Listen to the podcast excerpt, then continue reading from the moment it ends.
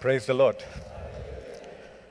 Uh, Sister, Sister Lydia thanked Brother Fernandez, uh, Brother Thomas Fernandez, and I think I also need to thank him uh, because it is not often that I hear my wife being called as Pastor Leslie's wife.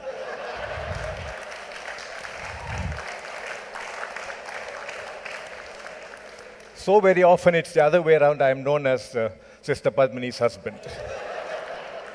So thank you so much, brother. The praise and worship team uh, reminded me that uh, 29th is a very special night. Uh, but half the congregation has probably not seen the appropriate announcement. Uh, so, to make sure that everybody sees it and that nobody can complain that they haven't seen the announcement, we are putting it on again. So, please read it carefully. If you are slow of reading, let me know. I shall give you appropriate time for that. It is a night of victorious praise. And you've got to be there.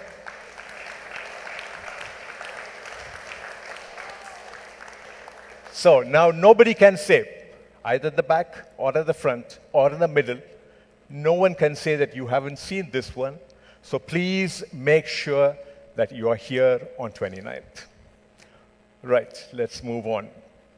Uh, I'd like to start off by having a song, which I'm going to ask the praise and the uh, AV team to put on. It's called "I Cannot Come to the Banquet." If you know it, join in. Otherwise, listen to it. I cannot come. I cannot come to the banquet. Don't trouble me now. I have married a wife. I have bought me a cow. I have fields and commitments that cost a pretty sum. Pray hold me excused, I cannot come. A certain man held a feast on his fine estate in town. He laid a festive table and wore a wedding gown. He sent invitations to his neighbors far and wide. But when the meal was ready, each of them replied, I cannot come. I cannot come to the banquet, don't trouble me now. I have married a wife, I have bought me a cow, I have fields and commitments that cost a pretty sum. Pray hold me excused, I cannot come. The master rose up in anger, called his servants by name, said, Go into the town, fetch the blind and the lame, fetch the peasant and the pauper, for this I have will. My banquet must be crowded and my table must be filled. I cannot come.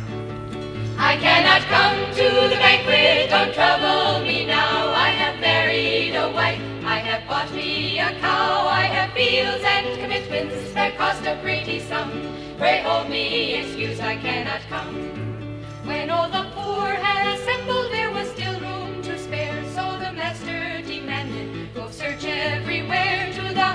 and the byways and force them to come in. My table must be filled before the banquet can begin. I cannot come. I cannot come to the banquet, don't trouble me now. I have married a wife, I have bought me a cow, I have fields and commitments that cost a pretty sum. Pray hold me excused, I cannot come.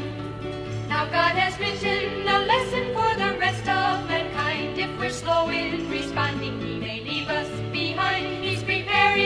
banquet for that great and glorious day. When the Lord and Master calls us, be certain not to say, I cannot come. I cannot come. I cannot come to the banquet, don't trouble me now. I have married a wife, I have bought me a cow, I have fields and commitments that cost a pretty sum. Pray hold me excused, I cannot come. Shall we just take a moment to commit this time into the Lord's hands?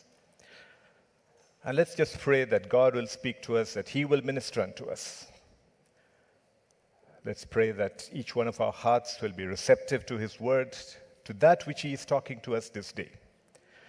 And where decisions have to be made, pray, Lord, that the decisions will be God ordained. Pray, Lord, that this time will truly be a time when you will be glorified and your word will be expounded. We give all praise, honor, and glory to you. In Jesus' name I pray. Amen. Will you turn with me to the Gospel of Luke, chapter 14?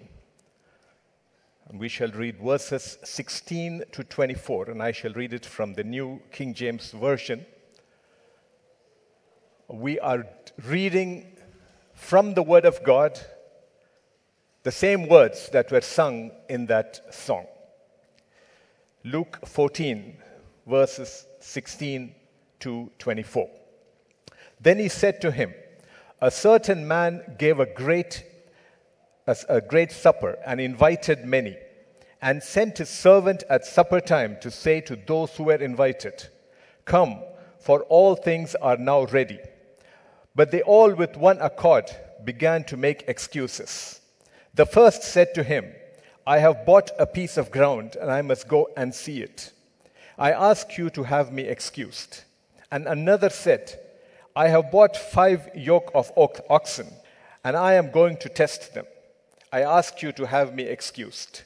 Still another said, I have married a wife, and therefore I cannot come. So that servant came and reported these things to his master. Then the master of the house, being angry, said to his servant, Go out quickly into the streets and the lanes of the city, and bring in here the poor and the maimed and the lame and the blind. And the servant said, Master, it is done as you commanded, and still there is room. Then the master said to the servant, Go out into the highways and hedges, and compel them to come in that my house may be filled. For I say to you that none of those men who were invited shall taste my supper. Let me continue by asking you a question at this point. How many of you truly believe that God placed you here with a purpose? That's about 70%. Okay, but that's good. To those people who said yes, that you know that you're here, God has placed you with a purpose.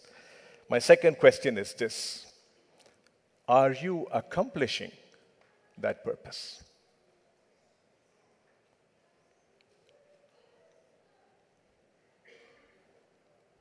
You said, you knew, God placed you here with a purpose. If you know what that purpose is, if you knew that God had placed you here with a purpose, the second automatic question that follows is Are you accomplishing that purpose? In the book of Esther, in chapter 1, we have the story of Queen Vashti. She was called by the king and she was ordered to portray herself. But she refused to obey. And as a result, she was thrown out of the palace. Now, I'm not going to go into the theological uh, theories and hypotheses as to whether the king was right or whether the queen was right. But, this, but the simple fact of the matter was she was called, she was instructed, she disobeyed, she was thrown out. You are called, you are instructed. Are you obeying? If, you're obey- if you are not obeying, the answer is the same. You will be thrown out. You see, take our secular jobs as an example. Most of us work in some job or the other. And when we get those jobs, we are contracted or we have a you know, t- terms of reference or we have a job description that we are expected to accomplish. We say, This is the job. Every day you need to do this, or every month you need to do this. What happens if you don't do it? Why is it that some of us, despite having eight hour jobs, we work 14 hours?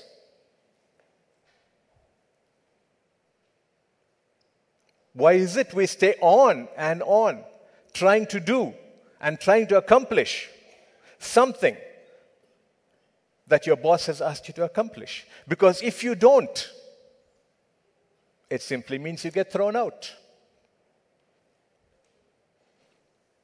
But when you go back to that passage in the Gospel of Luke, chapter 14. Yes, it is the story of the great banquet the Father is preparing for you and me. But when it is time to partake in that banquet, will we willingly go or will we be making excuses?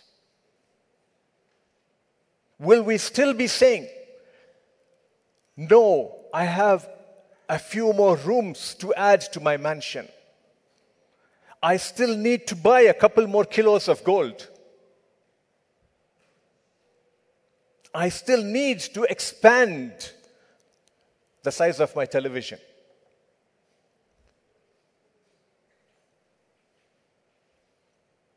I still need to rise up in my company because I am the assistant CEO, but I need to retire as the CEO.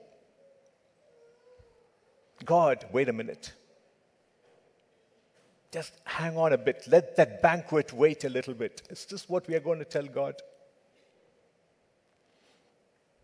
I cannot come seems to be the standard excuse that many of us make all the time. And God is not interested in that excuse. He is not pleased. He is not amused. He is simply not interested in that excuse that we make I cannot come. And in his anger, what does God say? In Luke uh, chapter we read, 14, verse 24, it says this, and let me read it from the New Living Translation. For none of those I invited first will get even the smallest taste of what I had prepared for them. None of those who I had invited first will get even the smallest taste of what I had prepared for them. Now, let's for a moment contextualize that slightly differently. Let's transpose, transpose that same parable into a present day context. God is calling every one of us to service. Every one of us in this hall is called to serve the Lord. Service in the Lord's kingdom is not part time. There is no part time appointment in God's kingdom. Your secular job may be part time because you do that only six hours, eight hours, 10 hours, 20 hours a day. Service in God's kingdom is full time.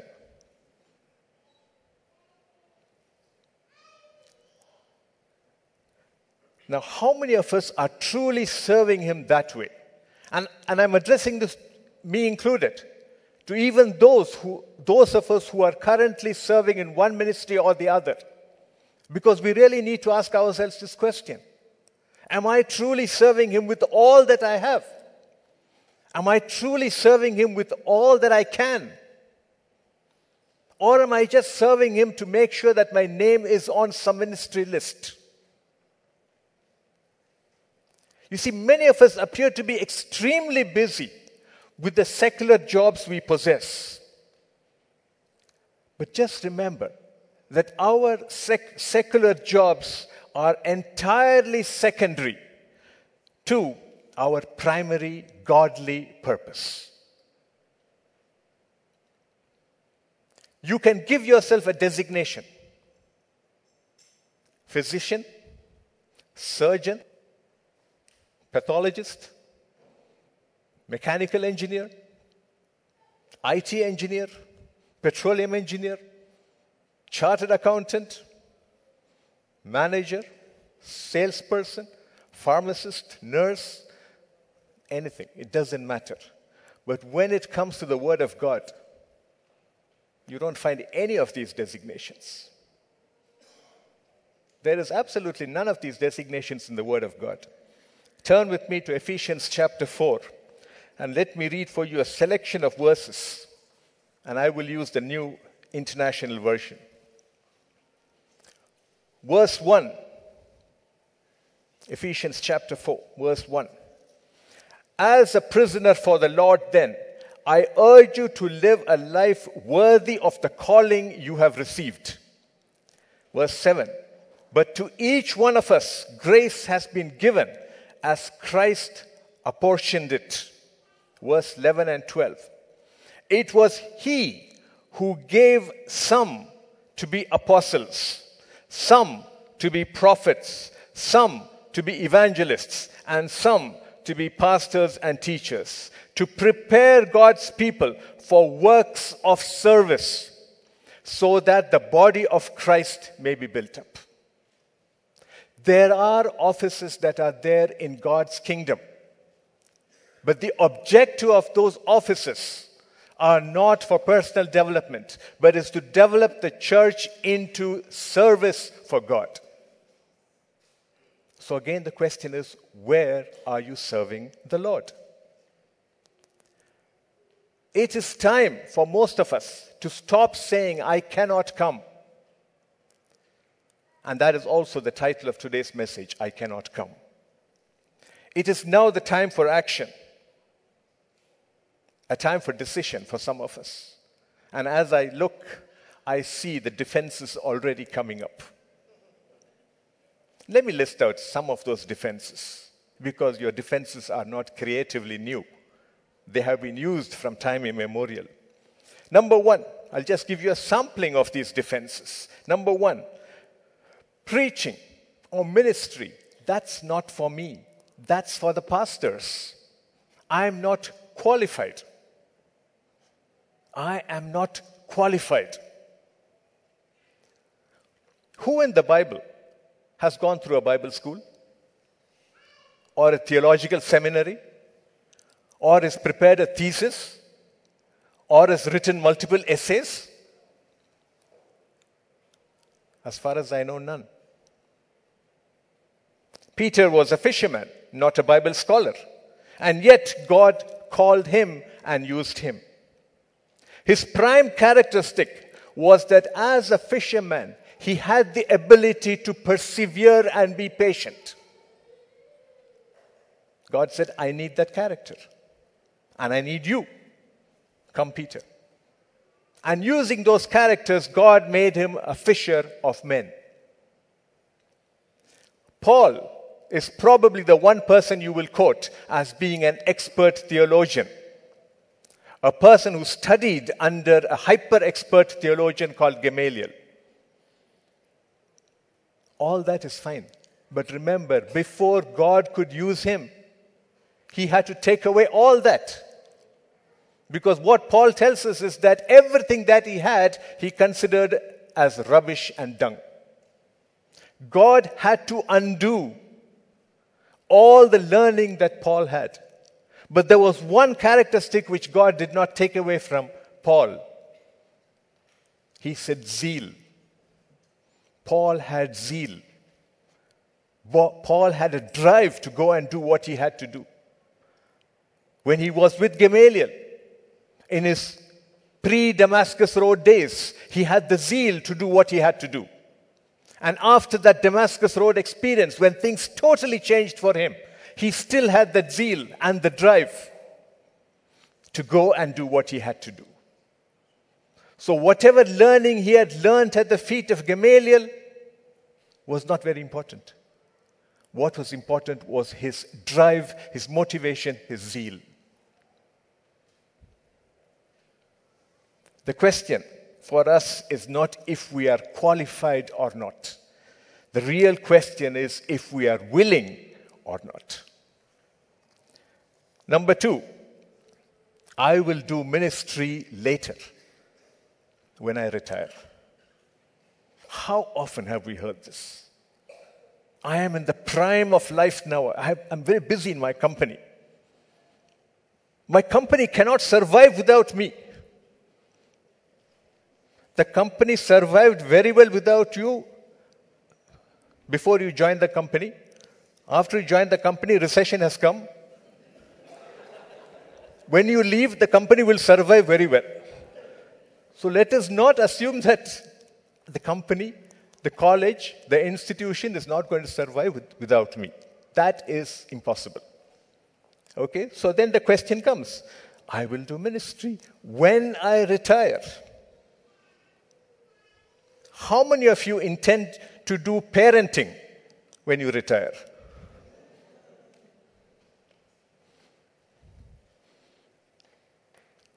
How many of you intend doing lecturing when you retire? How many of you intend doing anything when you retire? So, why is it that retirement has become a criteria for service in God's kingdom, but it's not a criteria anywhere else? So, this story, I will do ministry later, when I retire, doesn't really hold water. Ministry is not when you retire, ministry is now. You've got to be in it now when you can. Number three, excuse number three. My circumstances at the moment are not right for the ministry. Heard yourself say that? Let, let my situation improve a little bit, brother. I'll, I'll, I'll join the ministry. Really? I've also said these. Eh? So it's not that I'm, I'm not, uh, not that I haven't done it. I've said the same things. Believe me, your circumstance, your situation right now is just right for ministry. It can't be worse than the following examples I'm going to give you. Joseph, sold by his brothers, imprisoned illegally. God wanted him there to serve a nation. Esther, queen in a land that hated God. God wanted her there to save that nation. Jonah groaned in a watery grave. God wanted him there to save a city. Peter in prison God wanted him there to save a family. A maid in Naaman's house, God wanted her there to save a man. John, isolated on an island called Patmos, God wanted him there to write a book to save the world. Jesus, hanging on a cross for no fault of his, God wanted him there to save you and me. And you're telling me your circumstance is not right? You have food on the table. You have your ACs which work well. You have a roof on your head, over your head. You have four wheels or sometimes six wheels to take you from one place to another. Your circumstances can't be any better than this. Just look at all these people. My circumstances are not right for ministry. That is pure bunkum. Excuse number four. I am not competent to do ministry. Why me? Now, a few years back, when the church council asked me to be ordained as an associate pastor in Bread of Life, my question to the Lord was, Why me?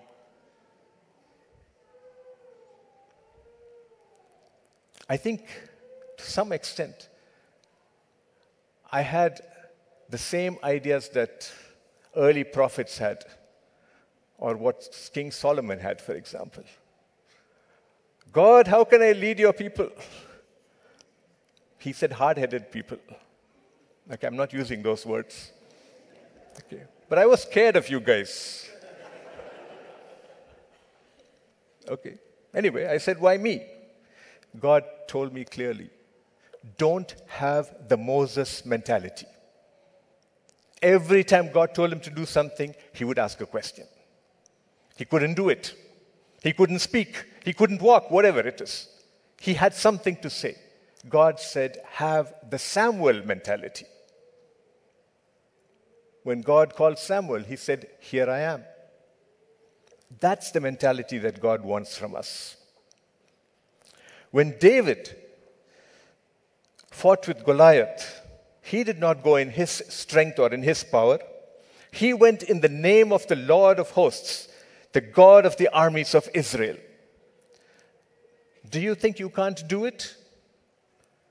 When you're given a task in the ministry, do you think you can't really do it? You're right.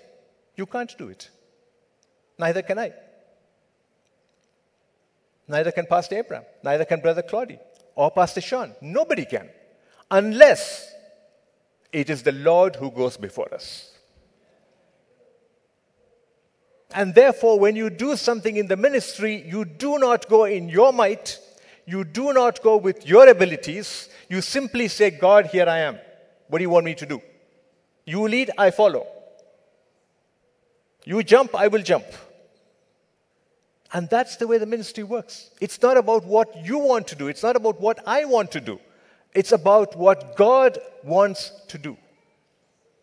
And that's the way ministry has always worked. So it's got nothing to do whether you are competent or not. If we start looking around like that, there are many more competent people than the ministers of God that you see around the world today. Excuse number five. I am still waiting for the call. I am still waiting for the call. Brother and sister, let me tell you this the day of your salvation is the day of your call. If you say today that you have received the Lord Jesus Christ as your personal Lord and Savior, you have received the call. You don't need for any other gold edged welcome to come, uh, to, to come to you. Again, let me tell you a true story which happened with me, December 2005. I was with Pastor Sam for the first time. Now, because in January 2006, the Gubra home cell was to start at our home. And uh, Pastor Sam was to be the cell leader. So I was in his house finding out uh, what needs to be done and uh, the arrangements and etc. etc.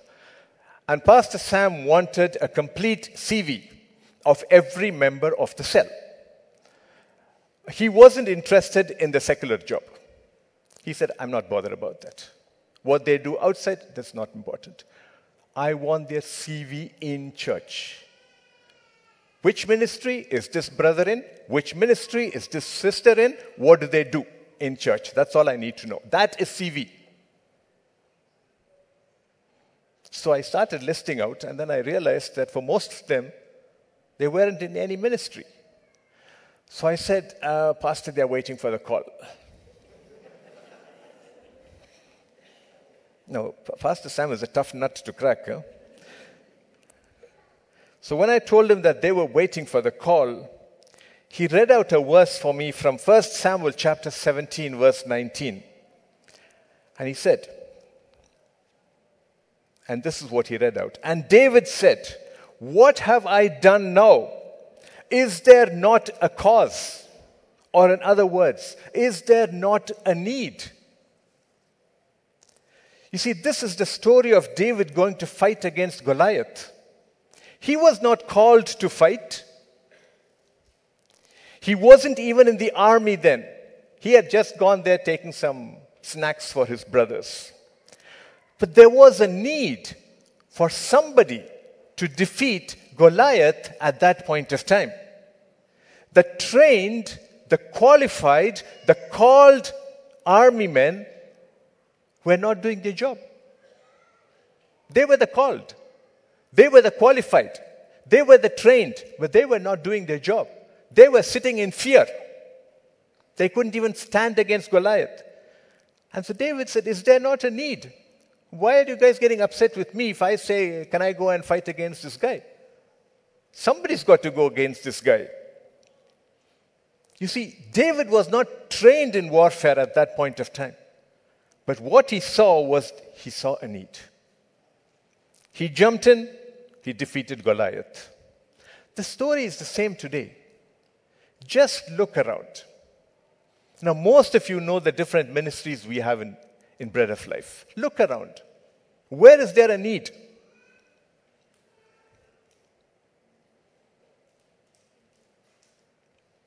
Look around. Find out which ministry actually has a need. And you will find that almost every ministry has a need, some more than others. Are you willing to join? You see, that need, if you look around, is your call. That need that you see is your call. Now, I've given you a sample of examples, just five different examples. You might have more. Okay? And if you do have more, let me know. I would like to build up my, my message with a few more excuses. It's okay. But my appeal to you is simply this it is time to stop saying, I cannot come. It is time to say, Here I am, Lord, use me. But then I don't want you to take any decision without knowing what the Word of God says. Let the Word of God convict you. And so here are four points. Number one, you are created to serve God. Jeremiah chapter 1, verse 5. Before I formed you in the womb, I knew you. Before you were born, I sanctified you. I ordained you a prophet to the nations. Before you were born, I knew you. You were created to serve the Lord. And the task was also given in verse 10. He says, See, I have this day set you over the nations and over the kingdoms, to root out and to pull down, to destroy and to throw away, to build and to plant.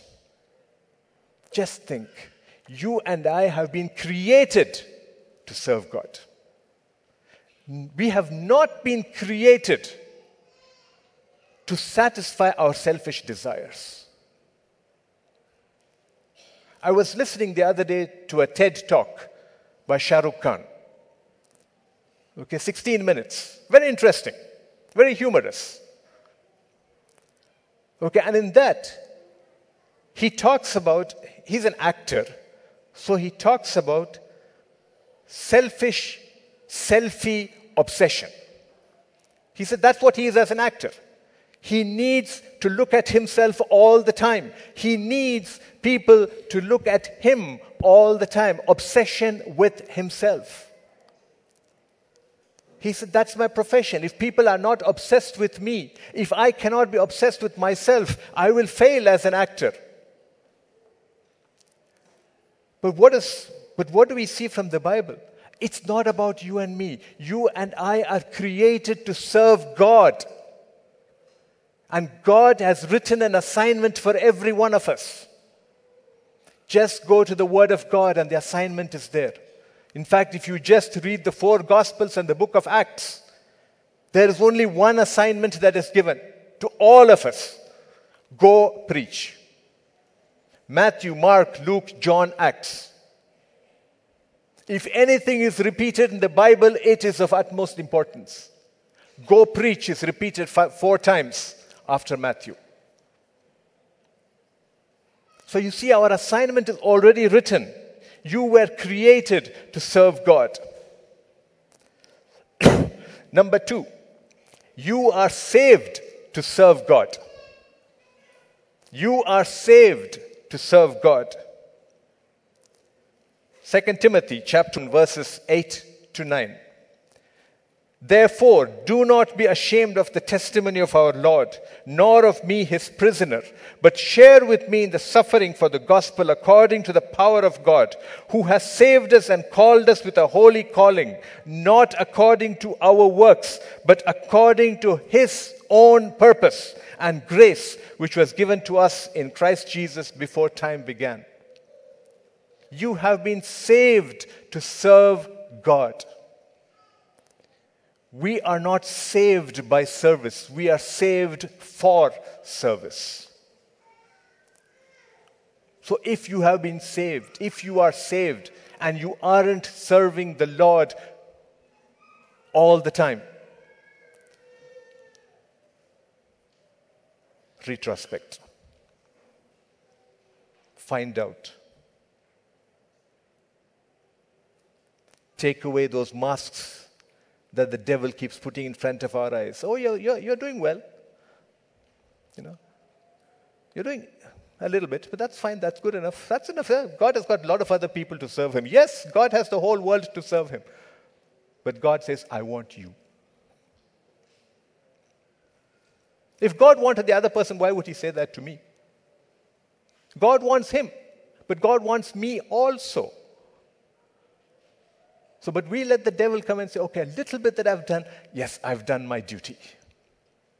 My good deed for the day is done. It doesn't work that way. Number three, what's the biblical proof that we need to serve God? You are called to serve God. Romans chapter 8, verse 28. And we know that all things work together for good to those who love God, to those who are called according to his purpose. Now, things may not always happen the way we want it to happen, but just keep serving the Lord. Everything will work out well.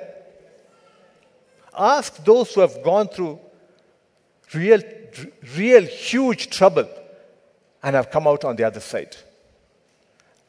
They will tell you that it doesn't really matter what you go through. Just focus on God. Just keep serving the Lord. The minute you start putting your trust on God, the minute you serve God with all that you have and all that you can, with all your might, with all your ability, with all your talents, God takes care of things around you. You don't need to bother about that. I'm not saying don't do your responsibilities as men, as women. You have your responsibilities, you have to do that. But the simple matter is when you are called to serve according to His purposes, the other things He takes care of. Seek ye first the kingdom of God, and all these things will be added unto you. What are you looking for? Every bit of it is going to be added unto you. Okay, but seek ye first the kingdom of God. Serve Him and serve Him alone. Number four, you are commanded to serve God. You're not requested to serve God. I could do that. I could request you to serve God. God doesn't request you to serve God, God commands that you serve God. Exodus chapter 23, verse 25. So you shall serve the Lord your God, and he will bless your bread and your water, and I will take sickness from the midst of you. It doesn't say, so you may serve the Lord your God. It is so you shall serve the Lord your God. And then he will bless you. And he will take away sickness. And isn't that our prayer all the time? I was sick, God touched me, He healed me. So we all want health, good health. We don't want sickness. But God says here, you shall serve the Lord your God, and He will make sure that no sickness comes your way. You are commanded to serve God. The American president, Kennedy, once said, Ask not what your country can do for you. Ask what you can do for your country. We need to rephrase that in our context a little bit. Ask not what the church can do, ask what you can do for the church. As I close, let me just mention two ministries that have needs right now amongst all the other ministries. Not that any ministry is totally sufficient. You can look around, but just to give you an example, the Friday School Children's Ministry. Two weeks back, we had the Friday School children presenting and leading us in the service. And at that point, Brother Kenneth did mention, he said, These are the teachers who are taking care of these children. These are the teachers who are training your children. But we need more. So very often, these teachers can't be in the, in the congregation because they are taking care of your children and my children. We need more. That was the plea of Brother Kenneth two weeks back. Think about it. The ushers' ministry. Do you see them running around here, They're everywhere? They're right at the back, so we don't see them. Doing things here, doing things there, doing things elsewhere, involved with everybody. So very often, they don't get to participate in the full service totally focused, like many of us can. So very often, I sit here. So I'm, I'm totally focused as to what's happening in front. I don't even know what's happening at the back. But take the ushers, they don't have enough people. Think about that. Now, if you are led to serve in any ministry, be it the Friday school, the ushers, or any other ministry, please collect enrollment forms. They are available with Brother Francis, Brother Kenneth. You can collect them from them. Fill them up and return them to the appropriate ministry leader. However, I do need to mention that before you fill up these forms, there are certain criteria. There are five criteria that need to be fulfilled. And let me mention it up front. Number one, you must be born again. Serving as a worker in God's vineyard requires that you have accepted the Lord Jesus Christ as your personal Lord and Savior. Number one, you must be born again. Number two, you must be water baptized, and that baptism should be by immersion. Number three, you must be a registered member of the church, having filled up the membership form and given it to your cell leader for transmission to the church council. So if you haven't filled up your membership form, please contact your cell leaders, collect the forms from them, fill it up, and return it. And cell leaders can collect the forms from Brother Francis. In order to be a worker, you should have read the statement of faith of Bread of Life Fellowship, and you must accept it fully and without doubts.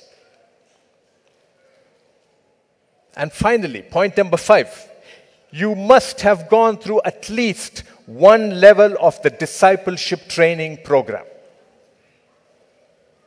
before you can join a ministry. These are the five requirements in order for you to step in as a worker.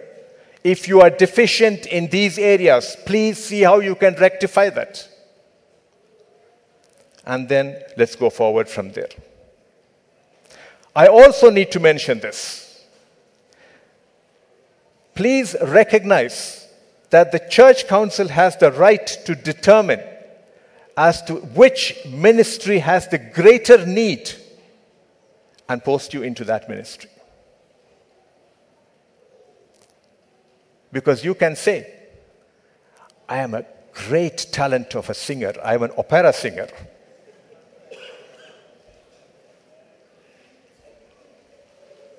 But remember, we don't want your talent as an opera singer. We want your submission to the Lord. It is God who's going to make you sing. And therefore, if the church feels that no, we need you to be in the usher's ministry, that's where you're going to be. Okay, so that the decision to serve the Lord must be unconditional. Let me close. And we'll close by playing one more song.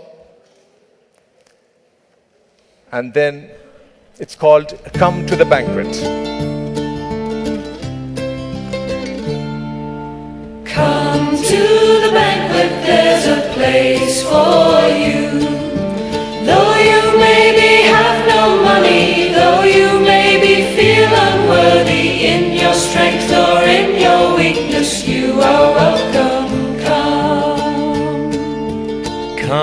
to the banquet, there's a place for you.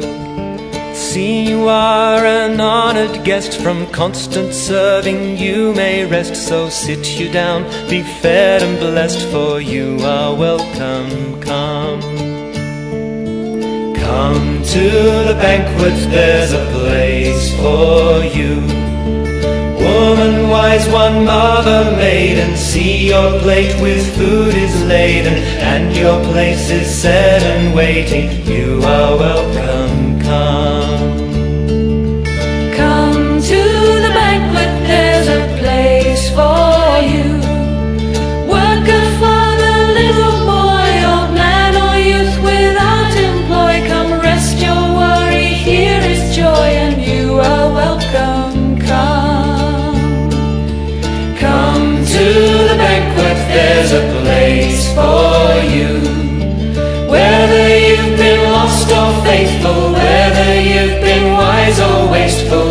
a place of rest and grace, and you are welcome. Come. Come to the banquet, there's a place for you. Here is one who runs to meet you, loving arms stretched out to greet you. Do not let your fear defeat you. You are welcome.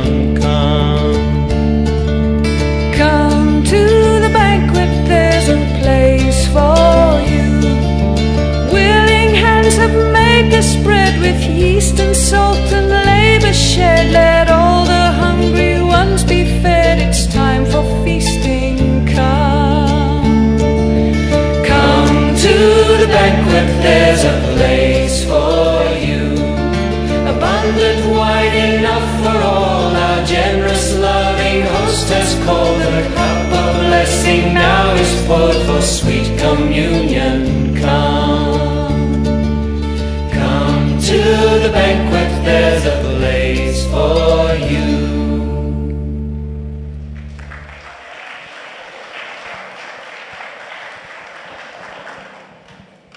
Praise the Lord.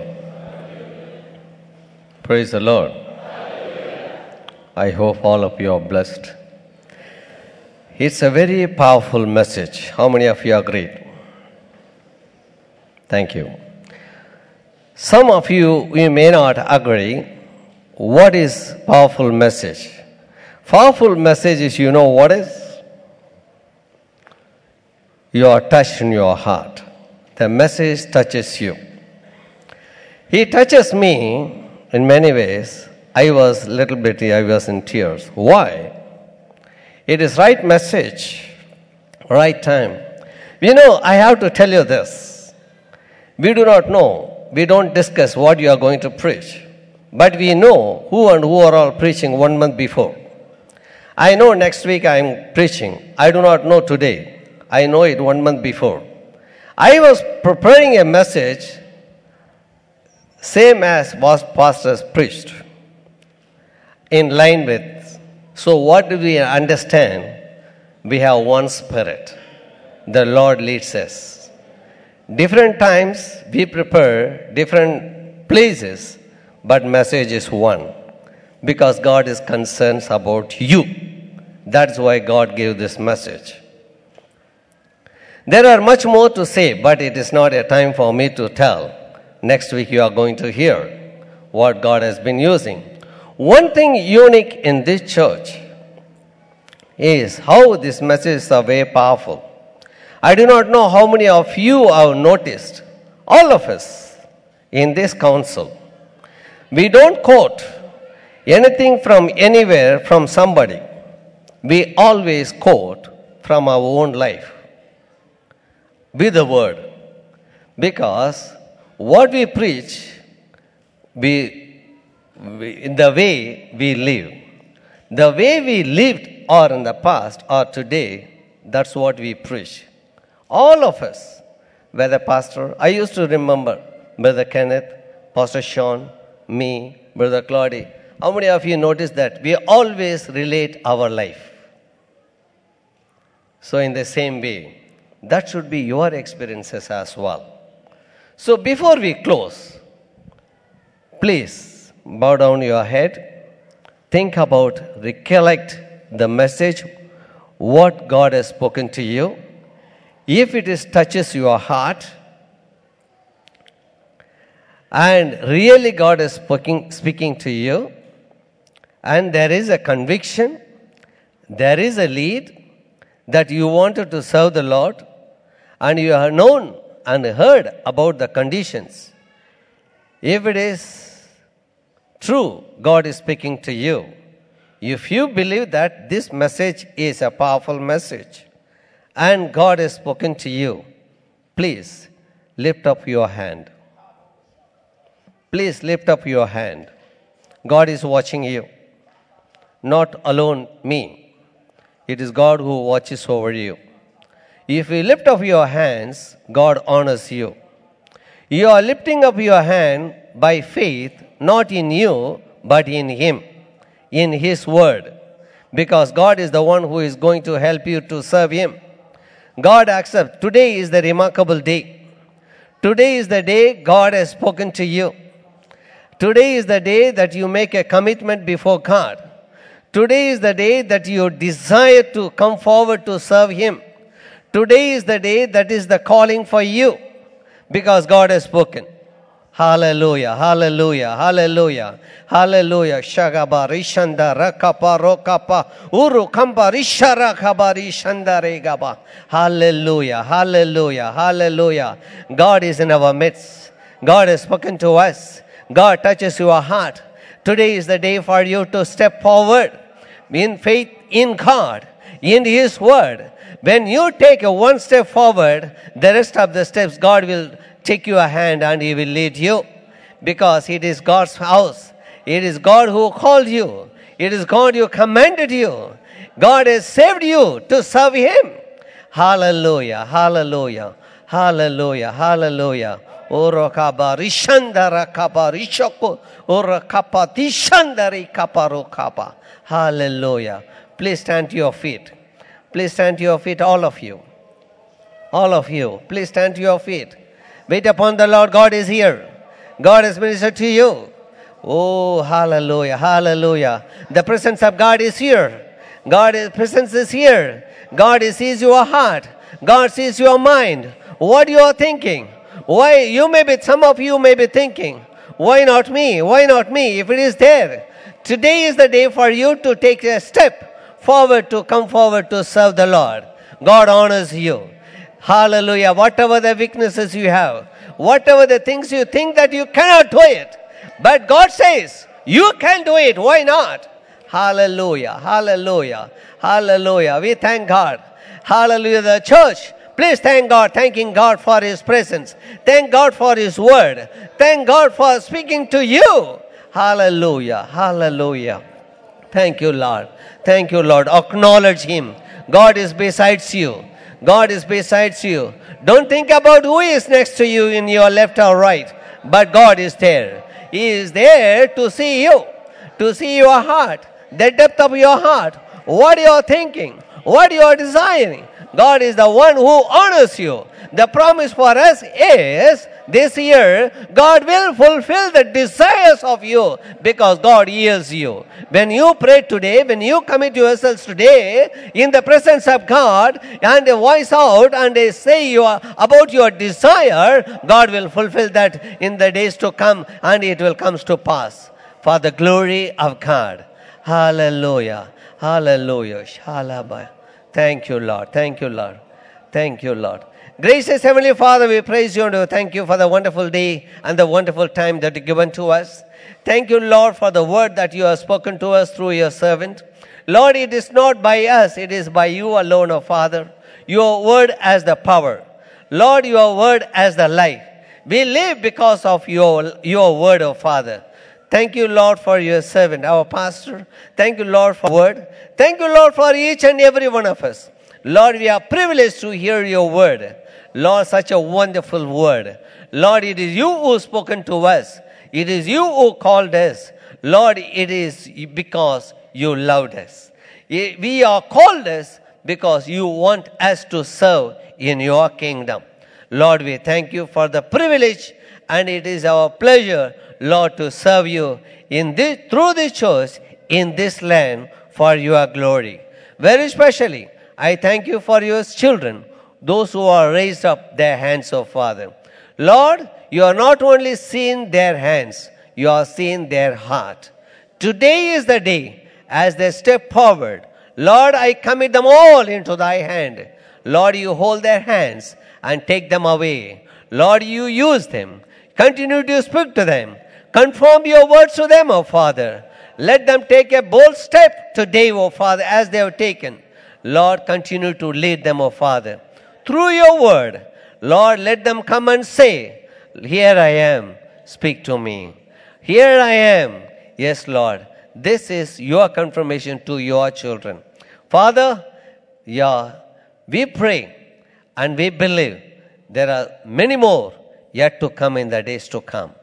As you fulfill your promises in our life, Lord, let it be in each and every one of us, oh Father. Thank you once again for this day. Thank you once again for each and every one of us. As we prayed in the beginning, we are not going to leave us as we enter. We will leave this place rejoicingly, glorifying your name, because peace is our portion. Yes, Lord. Until we meet again, as we are going to come tomorrow for the intercession, for the preparation for the Monday, Lord, bring us, O Lord. Lord, with one heart and one mind, in one spirit. Lord, we also especially pray for the Monday, the special day, the victorious day that we are desired for all these months, of Father. Lord, in everything, we are going to glorify your name. Lord, bring your people, those who are invited. They are not invited by us. There is a special day for them, special invitation for them. They, Lord, when they come, they will receive your blessings, O Father. We thank you. Once again, we commit the choir, the musician, as they are preparing even in this night, O Father. Let them have the special grace, O Father, the strength, the oneness in spirit. Let them see and experience your glorious presence while they are practicing itself, O Father. Thank you once again for accepting our prayers. In Jesus' most exalted name we pray. Let us share the grace together. May the grace of our Lord Jesus Christ, the love of God, the fellowship of the Holy Spirit be with us now and forevermore. Amen. Surely, goodness and mercy shall follow us all the days of our life. We shall dwell in the house of the Lord forever and ever. Amen. As we pray, the Lord will answer. Amen. Go in peace. The God be with you.